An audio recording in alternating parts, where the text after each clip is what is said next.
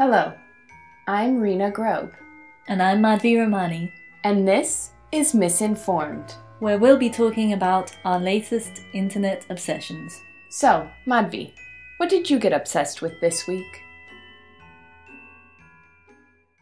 I've been thinking about the big scandal and hoo ha over the film Cuties, or in French, Mignons, by Maïmouna Doucouré, who was a black French director. And this is her debut feature. And it was shown at Sundance, where it got positive reviews and won the World Cinema Dramatic Directing Award. It got a special mention at this year's Berlinale. And then it got picked up by Netflix. And that's where the trouble started, because Netflix in their promotion gave it a misleading and problematic image and description. So the film is about Amy, who's an 11 year old Senegalese Muslim immigrant, and she's kind of discovering her sexuality. So Netflix used the title Cuties and a picture of the main character, Amy, and the dance crew of girls from her middle school in Paris in spandex dance costumes. And the original description that Netflix ran was along the lines of Amy becomes fascinated with a twerking dance crew, and to join them, she starts to explore her femininity, defying her family's traditions. And this sparked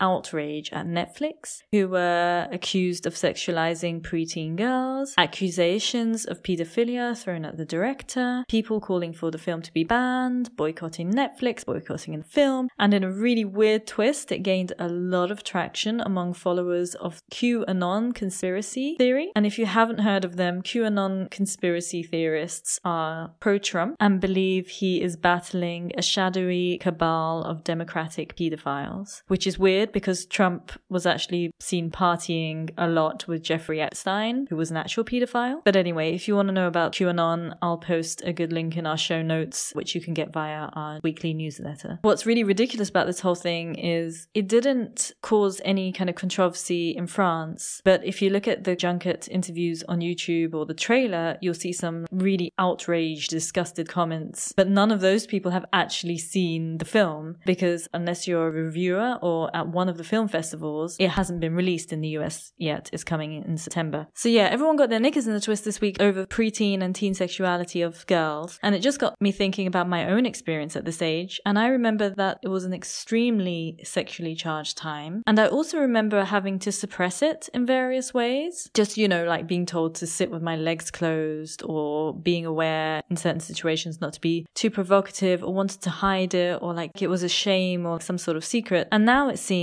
nothing much has changed because people are calling to ban a film that explores exactly this subject, which is by a black woman director who has said that she has drawn from her own experiences in making this film. And I'm really excited to watch this film because this is a topic that's not given much space in our culture. And it's a topic that's kind of censored and controlled from the point of view of a perverted culture and one that does sexualize youth and girls, which is bad. Also kind of limits the self-expression of girls and teenagers and women in their sexuality. So yeah, I was thinking about that and the balance between those two things. Similarly, this week, Charli D'Amelio, who is that young TikTok star, she posted something where she said that her mother wouldn't let her post the WAP dance to TikTok. And it was just this moment where I was like, oh, right, because she's an actual and literal child who still needs her mother's permission to post things on the internet. She just turned 16 and she's been famous on TikTok longer than this. And if you've ever watched any of her TikToks, she performs these kind of highly inappropriate sexualized dances. And just her overall demeanor, you know, she's got really long nails, she's always wearing makeup. She looks a lot older than she actually is. Like I thought she was 20, 21 before I found out that, you know, her birthday was in May. So all the TikToks I'd see before, she was a 15 year old girl. And I was sort of thinking about, yeah, what you mentioned a little bit, this pedophilic culture that we live in and just sort of how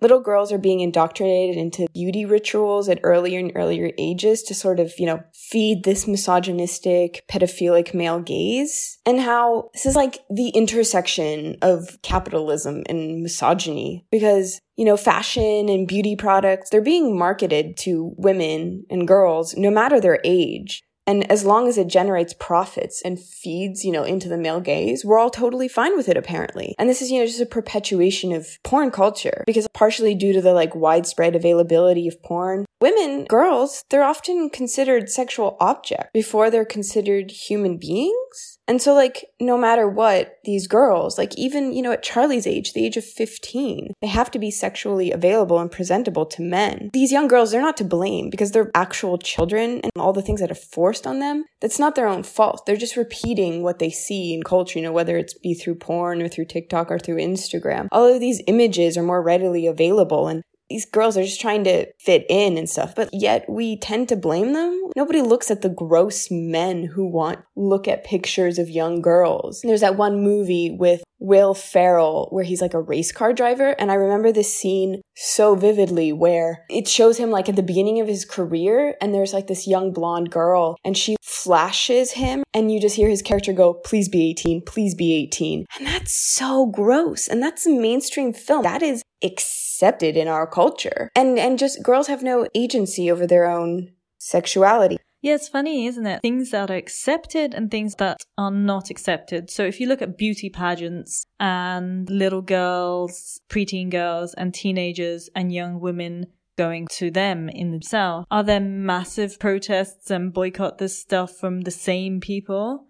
Regarding that. Or I was reading this article on The Telegraph. The director of Britain's leading center for rape victims, she argues that there is an increasing sexualization of children through slogans on t-shirts and some of the beautiful phrases that are pointed out in this article. So this is clothing for little girls with slogans on them such as so many boys, so little time, or you wish, or zero to naughty in six seconds. Also for boys, there are t-shirts like lock up your daughters and that's for little boys who are between six months and 11 years old According to this woman, Dr. Caroline White, there has been a rise in the number of youngsters admitted to the sexual assault referral centre at St Mary's Hospital in Manchester, where she works, and that it's kind of like all of this contributes to a subconscious drip effect of imagery that is turning girls into provocative lolitas and boys into rutting stag. We don't see these commercialized, accepted things in society kind of criticized, but when a woman explores female sexuality from her own point of view, everyone is outraged. And yeah, I feel like a full expression of female sexuality and femininity is limited because of what's allowed and what's not allowed. I mean, we saw how angry people got about WAP, right? God forbid, women express interest or a positive view of owning their own bodies. You said about the little girls is interesting. I have a niece who is 12, and I remember noticing that clothes for girls is just inherently sexier. Sexier in quotation marks, of course. I mean, they're children. We shouldn't be sexualizing them. Like, seriously, if you look at the clothes that are aimed at her demographic, high key, it's disgusting. So I was rereading Laura Bates's Everyday Sexism, which I would say I highly recommend you read, but any woman probably doesn't need to read it because women's everyday lives, but I think all men should read it. And what she did was she tweeted out and asked people to share their experiences, specifically women to share their experiences of everyday sexism. And in this section of the book, she asked girls about when was the first time that they were made to feel uncomfortable publicly by a man and collected these stories. One girl tweeted at her, When I was 10, my 50 year old neighbor telling me he wanted to be the first person to know when my breasts started to develop. Another girl tweeted, Men shouted at me from their car to get your tits out, you fucking slag, when I was 16. Another girl tweeted, Age 5, man leaned over the garden wall where I was playing and asked me to twirl so he could see my knickers. And it just goes on and on and on and on like this about all of these terrible experiences that these young girls have had and how age five being sexualized by the man next door at age five, that's so disgusting. Think part of the reasons why, I mean, obviously this is gross and bad and disgusting for these poor girls. It sort of makes these girls feel like they can't explore and discover and, you know, come to terms with their own desires and sexualities and makes them feel like they shouldn't have them. And this is where boy bands come in because I think boy bands are so important for young girls for a number of reasons. So basically, when they go back and they look at you know, the first instinct of boy band hysteria, which, according to Vice, officially began outside the London Palladium on October 13th, 1963, with the Beatles, and they could barely get, you know, through their own concert because of mobs of violent, excited fans and women screaming and wailing and pushing through security, and about how, you know, this is cited as the moment where female decorum came undone there are a bunch of different things I work here. Basically, it's creating a space for girls to figure out their own sexuality without the input of others. Because these girls are fighting for control of their own bodies and they're trying to work out their own attraction. And with boy bands, it's like for the first time, they're allowed to openly lust after, scream after these boys. And it gives them a space and like a community to explore this and to have exchanges with other women. Because this idea of, you know, they have a safe space where we're not condemning them. But imagine that you're, you know, at a One Direction concert or at a Beatles concert and you're just unashamedly allowed to like this thing. And, you know, you can obsess over your crush with your friends and you can, you know, hang up posters on your wall and you can sort of come to terms with your own sexuality and who you are in that way in a way that you're just absolutely not allowed to in any other way. And so then it feels kind of like so shitty that we as a society look down on girls. You know, when Zayn Malik left One Direction, The Guardian wrote, Our thoughts must surely go out to anybody unlucky enough to have given birth to a female child between 7 and 14 years ago. And it's this thing of like, why are you shitting on girls for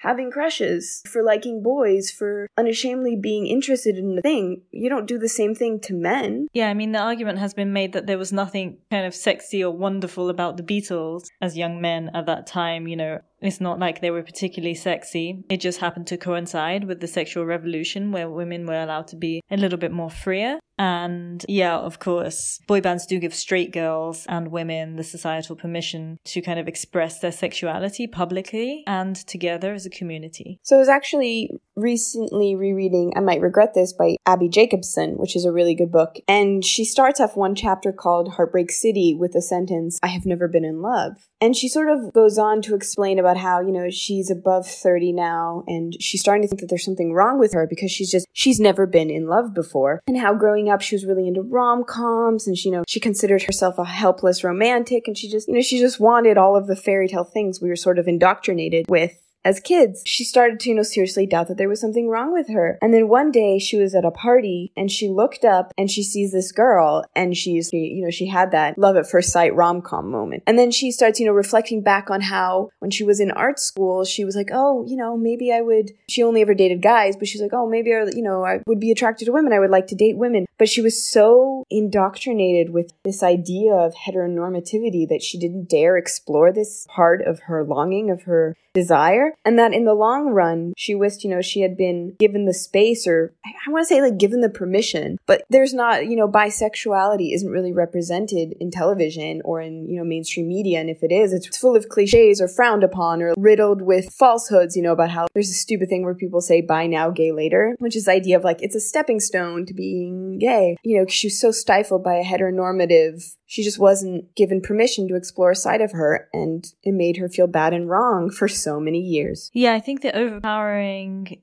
male gaze really does limit our own expression of our sexuality. There was a really interesting article in the New York Times, which is called What Can Brain Scans Tell Us About Sex? There's this idea, which is kind of a male formed idea, that women are less visual, get turned on by porn less, are more emotional. But brain scans showed that it didn't matter what sex you were when you were shown some porn, men and women just got turned on equally. And whether women admit that or would say that out loud is one thing, but according to brain scans, they respond largely the same as men to visual stimuli. It points out this article that, you know, the science of sex is kind of paradoxical because, you know, social stigma, prejudice, misogyny, they condemn as aberrant sexual pleasures a lot of stuff that we, that are just perfectly healthy. And this kind of shapes our behavior. In its most extreme form, men have really denied women their own sexuality sexuality and the ability to express and feel full sexuality through female genital operations. So the origins of clitoridectomy date back to ancient Egypt, to pre Islamic Arabia, to ancient Rome, and Tsarist Russia. And in antiquity, clitoridectomies were performed for a variety of reasons, most commonly as a remedy for overlarge clitoris. And even now, of course, you know, in many parts of the world, such as Sudan, Somalia, Ethiopia, Egypt, Kenya, Nigeria, Mali, Iraq, Yemen, there is female genital mutilation happening, which is the male attempt to control and constrict female sexuality. According to UNICEF, 125 million women worldwide have undergone genital operations of some type. And to be clear, this does not actually just restrict itself to other cultures in the Western world, in fact, because of porn specifically. So in the United States, for example, the amount of patients seeking a clitoropexy or the clitoral reduction is increasing. And the amount of women who are just trying to change their labias to fit into pornographic images, which are dictated by the male gaze, is going up. And you were saying about the stories that we tell, like so in rom-coms and stuff, this preferred patriarchal kind of idea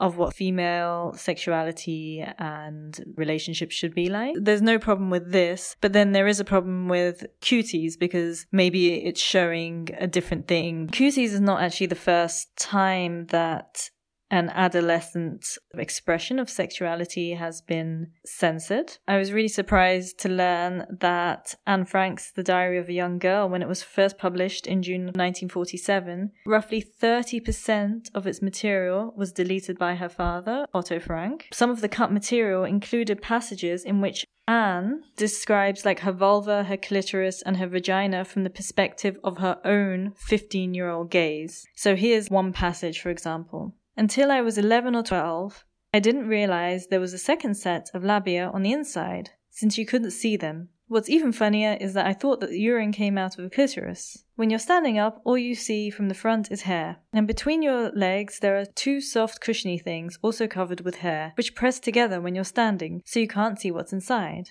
They separate when you sit down, and they're very red and quite fleshy on the inside. So she's going into these details and like discovering her sex, but this was never included in her diaries until the unabridged edition was released in 1995 on the 50th anniversary of her death with a new translation by Susan Massotty. And then in November 2009, the unabridged version was pulled from the library shelves and classroom bookcases at Culpeper Middle School in Virginia after a parent complained that the diary contained explicit sexual content inappropriate for eighth grade readership. But this is a girl expressing her sexuality that surely should just be allowed to exist in the world. And maybe girls should be getting their information from probably Anne Frank as opposed to this general pedophilic culture or the male gaze or what the male gaze and, you know, male determined sort of preferences dictate. You know what's funny about that is that she's literally describing her body and that's considered obscene